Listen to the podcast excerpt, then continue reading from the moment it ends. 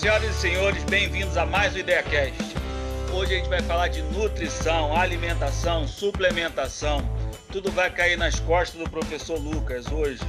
Então, hoje eu tô com ele e eu tô na técnica com o professor Rodrigo Portal. Eu sou o Charles Mota e hoje é dia de falar de nutrição. O que a gente fez aqui? A gente levantou uma enquete na internet para saber quais são as principais dúvidas, sejam elas as mais simples ou as que as pessoas têm mais vergonha de perguntar. Então eu anotei algumas coisas aqui e vou perguntar para o Lucas e o Lucas vai responder. Aí a missão é dele. Então vamos lá, Lucas, vou começar aqui, tá? Então o Brian, da Vila Vintém, pergunta: não gosto de peito de frango, posso trocar por carne de boi? Boa noite, Charles, boa noite, Rodrigo. Primeiramente, deixa eu me apresentar. Eu sou o professor Lucas, eu sou nutricionista, tenho pós-graduação, mestrado na área de nutrição e sou docente do curso de nutrição da Universidade Estácio. Então, é um prazer estar aqui com vocês hoje. Sem mais delongas, indo para a pergunta. Posso trocar peito de frango por outra coisa, não é isso, Charles? Confirma para mim. Ele coloca aqui carne vermelha. Deve ser carne de boi, né? Beleza, beleza. Pode, cara. Assim, sua pergunta, eu retornaria... É o Brian. Responde para o Brian. Brian, vamos lá. Brian, sua pergunta eu te retornaria com uma outra pergunta. Seu objetivo com essa troca é qual? Porque se for emagrecimento, eu aconselharia você ficar com o peito de frango, tá? Isso eu estou falando a grosso modo, né? Se for massa muscular, aí eu te aconselho a utilizar as duas fontes de proteína. Mas isso depende de uma avaliação, né? Então, de repente, você pode fazer uma outra pergunta detalhando mais a sua situação, que eu consigo te ajudar mais profundamente. Eu também prefiro mais carne vermelha do que frango, principalmente peito de frango, eu tenho dificuldade. Com relação a frango, eu também prefiro a coxa ou anticoxa. Tem diferença do peito e a coxa e a anticoxa? Eu sei que é mais saboroso porque deve ter gordura na anticoxa, né? Isso. Acaba que a gordura é uma carne que contém mais... Que a gordura não, desculpa. Acaba anticoxa. Que a coxa ela é uma carne que ela tem um pouco mais de gordura do que o peito, né? O peito ela é a parte ali mais seca do frango, né? Mais proteica, com menos teor de gordura. Então, a diferença é essa. Mas nada que uma adequação nutricional não resolva. Isso daí, por isso que eu preciso de mais informação sua, Brian, para eu conseguir te ajudar mais a fundo.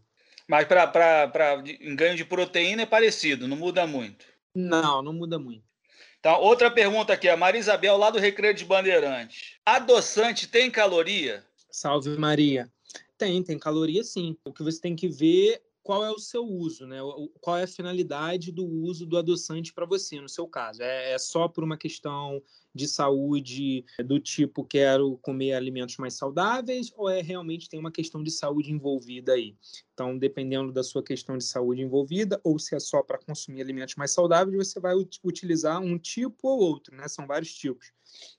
Então, a gente precisava saber mais informação aí, mas tem caloria sim. Tipo o quê? Tipo significativa? Estévia, que tá na modinha agora. Todo mundo quer consumir estévia. Que estévia não faz mal, que não sei o que. Estévia tem caloria? Caloria sempre tem, mas vai ser significativa dependendo da quantidade que você coloca, né? Então, assim, o que a gente tem que ter em mente é que a cada 3 gotas de adoçante equivale a uma colher de sopa de açúcar. Eita! Exatamente. 3 gotas de adoçante equivalem... Uma colher de sopa. Em caloria, não? Não. Poder adoçante, né? Que a gente tá. Para adoçar. Então, isso daí vai variar. Então, tem gente, se você coloca, por exemplo, 6 gotas de açúcar num café, você tem que ter em mente que você está colocando 2 colheres de sopa. Né? Isso é a sensação de sabor que você está falando, isso. Não de caloria. Isso, poder edulcorante, que é o poder de adoçar, né? De adocicar. Mas isso vai influenciar na caloria, né? Então, quanto mais gotas, mais calorias também. Porque se fosse assim, eu vou usar açúcar, meu irmão, vou trocar. Se fosse essa quantidade de caloria, vou fora. Vamos para outra pergunta aqui. Para o Luiz Mariano, da Barra da Tijuca. Tem intolerância à lactose. Posso tomar whey protein à base de soro do leite? Não aconselho, tá? Não aconselho você fazer essa utilização, porque o whey protein do soro do leite, 90% dos casos, vai conter a lactose. O que eu te aconselho é utilizar pode ser o soy protein, né, que é a proteína derivada da soja, pode ser o pea protein, que é a proteína derivada da ervilha, e pode ser também a proteína derivada diretamente da carne. Todos esses que eu falei você encontra em pó também, semelhante ao whey protein, tá? O da ervilha eu nunca tinha ouvido falar, interessante. É bastante interessante, principalmente para quem é vegetariano, né, vegano, etc. Que legal, não sabia que existia, não. Então, ele não é recomendado ele tomar, então, o whey protein derivado do soro do leite. Não, não recomendo. Buscar essas alternativas, a base de carne, a base de soja e a base de ervilha, que já está... É muito diferente o preço, tu sabe, não? É um pouco diferente, porque, na verdade, o whey protein, ele varia, né? Ele tem vários tipos, então, concentrado, hidrolisado e isolado. Então, dependendo do tipo, vai ficando mais caro. Se você comparar o concentrado, que é o mais barato, a gente está falando aí numa faixa de R$80, mais ou menos, né? Uma marca intermediária, nem muito para baixo, nem muito para cima. Se a gente falar de uma proteína de soja, por exemplo, a gente está falando de uns 90. Não, a diferença não é grande, mas há uma diferença, sim, pequena que seja, mas há um pouquinho mais caro essas outras proteínas. Próxima pergunta. A pergunta é do Bruno, lá de Santa Cruz. Existe algum alimento que ajude na ereção do homem? Uma pergunta quase que erótica. Salve, Bruno. Então... Existe, né? O dito popular é que você come castanha, amendoim, né? E já tá pronto pra guerra. No meu caso, comer tudo isso vai dar azia em mim, mas tudo bem. Você é o caso à parte, né, cara? Então, vou ter azia. Se eu comer castanha e amendoim junto, vai dar azia miserável. Então, mas o porquê que isso acontece? Por conta da gordura, né? Então, a gordura, ela é um nutriente fundamental para os hormônios sexuais. Então, é de fundamental importância você consumir gordura. Essa gordura especificamente das castanhas que você citou, tem alguma relação concreta? Não relação direta, né? Mas a relação é do consumo de gordura. Essa gordura, principalmente as insaturadas, elas estão relacionadas à produção de hormônios, né? Inclusive os hormônios sexuais, né? Testosterona, né? Isso que eu ia falar, você precisa de colesterol para poder fazer testosterona, né? Exatamente, então está relacionado a isso. Então nunca faça uma restrição muito grande de gordura, porque você pode ter problema de desempenho sexual. Não é pro cara sair comendo picanha direto também, né? Não é isso, também não é dessa forma, mas assim, tenda que uma dieta equilibrada, ela te ajuda nisso, né? Sem fazer esses modismos que estão rodeando por aí, alimentação zero gordura, zero carboidrato, isso daí com certeza traz problemas de saúde. E a questão da alimentação atrelada ao hormônio sexual, ela está atrelada ao consumo de gorduras insaturadas, né, que são as melhores, são as gorduras boas, né, mas não que a saturada ela deve ser retirada completamente. Então, existe uma relação entre de alimentos e a ideia da melhora da ereção. Sim, existe. Engraçado, né, Lucas? O Charles está muito, muito interessado nessa questão. Eu tenho, não? Ele está com dificuldade, né? Não? Eu já sou um cara coroa. Um dia eu chamei ele para um rodízio de massa, ele, não, vamos numa churrascaria. Agora, então, depois da informação dessa, eu só vou nessas casas que vendem castanha de caju, castanha do Pará, só vai dar isso agora, né? Que se dane azia, problema, tô nem aí pra azia, já vou investir um dinheiro nas castanhas. Isso aí, mas Casa Pedro, vai lá, Casa Pedro, patrocina nós. Casa Pedro, vou na Casa Pedro, pronto. Já vou buscar um desconto lá. Próxima pergunta. É do Jorginho de Copacabana. Pré-treino funciona mesmo ou é efeito placebo? Salve, Jorginho de Copa. Então, pré-treino funciona. Agora, eu preciso saber que tipo de pré-treino que você está falando.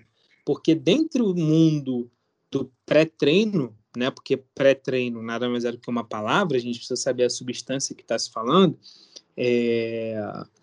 O pré-treino ele pode funcionar como pode não, depende da forma que você está usando, né? Então vamos falar de uma maneira geral da substância que mais é encontrada no pré-treino, que é a cafeína. A cafeína, ela tem um pico de ação ali de 1 hora.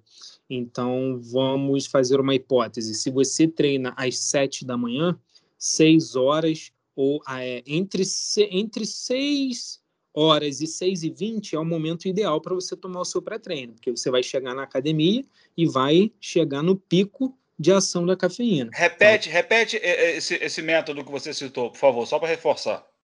A cafeína, ela tem o pico de ação entre 40 e 1 hora. 1 hora é o pico máximo. Então, entre 40 minutos e 1 hora. Isso. Então, o ideal é que você, se você treina 7 horas da manhã, um exemplo, o ideal é você consumir esse pré-treino entre 6 horas da manhã e 6h20, porque aí você vai chegar na academia com a ação máxima dela ali atuando no seu organismo, né? Mas é claro que isso também depende dos seus neuroreceptores, porque a cafeína é absorvida por eles e eles podem ser saturáveis, né? Ou seja, eles podem se esgotar. E aí você precisa fazer uma estratégia de limpeza desses neuroreceptores. Ah, tem estratégia de limpeza?